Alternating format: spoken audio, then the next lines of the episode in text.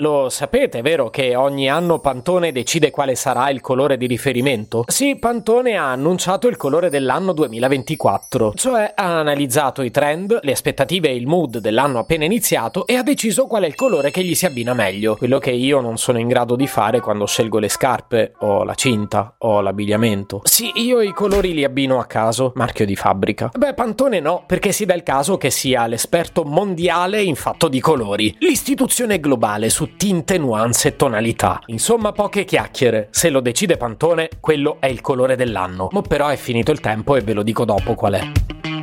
Se potevi cambiarmi carattere, nascevo Si chiama Marcello Forcina. Dice quello che pensa. Pensa poco a quello che dice. Ma quando c'è da parlare, gli bastano 4 minuti e 37 e un Campari Spritz.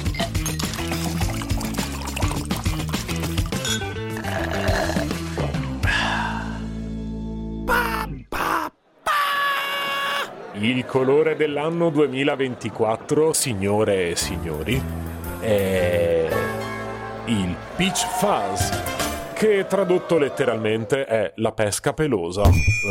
Ok, parliamone. Partiamo dalla scelta della pesca. Sappiamo bene cosa significa la pesca sui social. Intendo l'emoji. E l'emoji della pesca rappresenta il.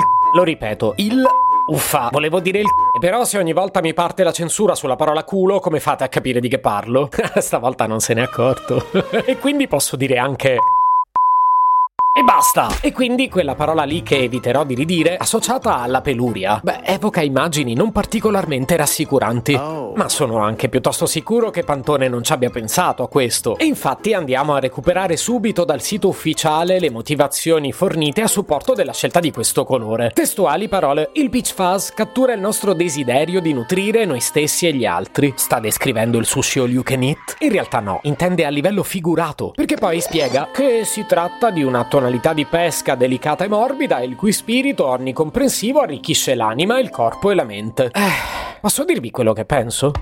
Domanda retorica, ho intenzione di dirvelo in ogni caso. Mi ricorda tanto quando vado a fare shopping e mi sto provando gli abiti. Mi potrebbe star bene una taglia, ma in realtà prendo una taglia leggermente più piccola perché penso che nel frattempo poi riuscirò a mettermi a dieta e a dimagrire. Premessa, in quel momento non sono ancora a dieta. Sto semplicemente valutando l'ipotesi di iniziarla. Però ho proprio bisogno di crederci e di spendere soldi. Però io sono fatto così, in quel momento mi fa bene pensare che posso prendere una taglia più piccola. Dove voglio arrivare? È estremamente positivo il messaggio che Pantone sta lanciando, ma forse un po' affrettato. Sentite qua, cercando una tonalità che riecheggiasse il nostro innato desiderio di vicinanza e connessione, abbiamo scelto un colore che irradia calore ed eleganza moderna. Una tonalità che risuona con la compassione, offre un abbraccio tattile e unisce senza sforzo la giovinezza con l'intramontabilità. E quindi stanno pensando alla solidarietà umana, alla fratellanza e a debellare il senso di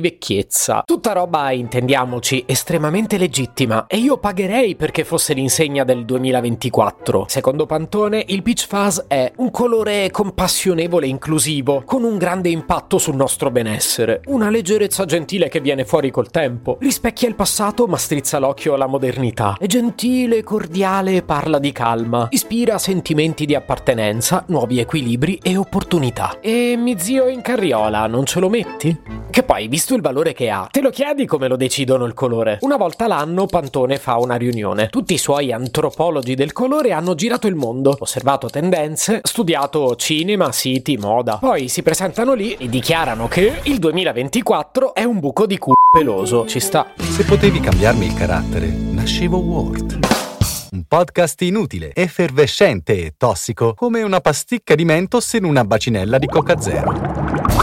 Questa serie è disponibile su tutte le principali piattaforme di podcast: Spotify, Apple Podcast, Google Podcast, Spreaker, Amazon Music e a breve anche sul citofono di casa tua. Stelline, recensioni e follow sono molto graditi. Per due chiacchiere con Marcello e aggiornamenti sui prossimi inutili episodi, segui il canale Instagram chiocciola nascevo Word oppure cerca su Telegram l'account chiocciola Marcellogram.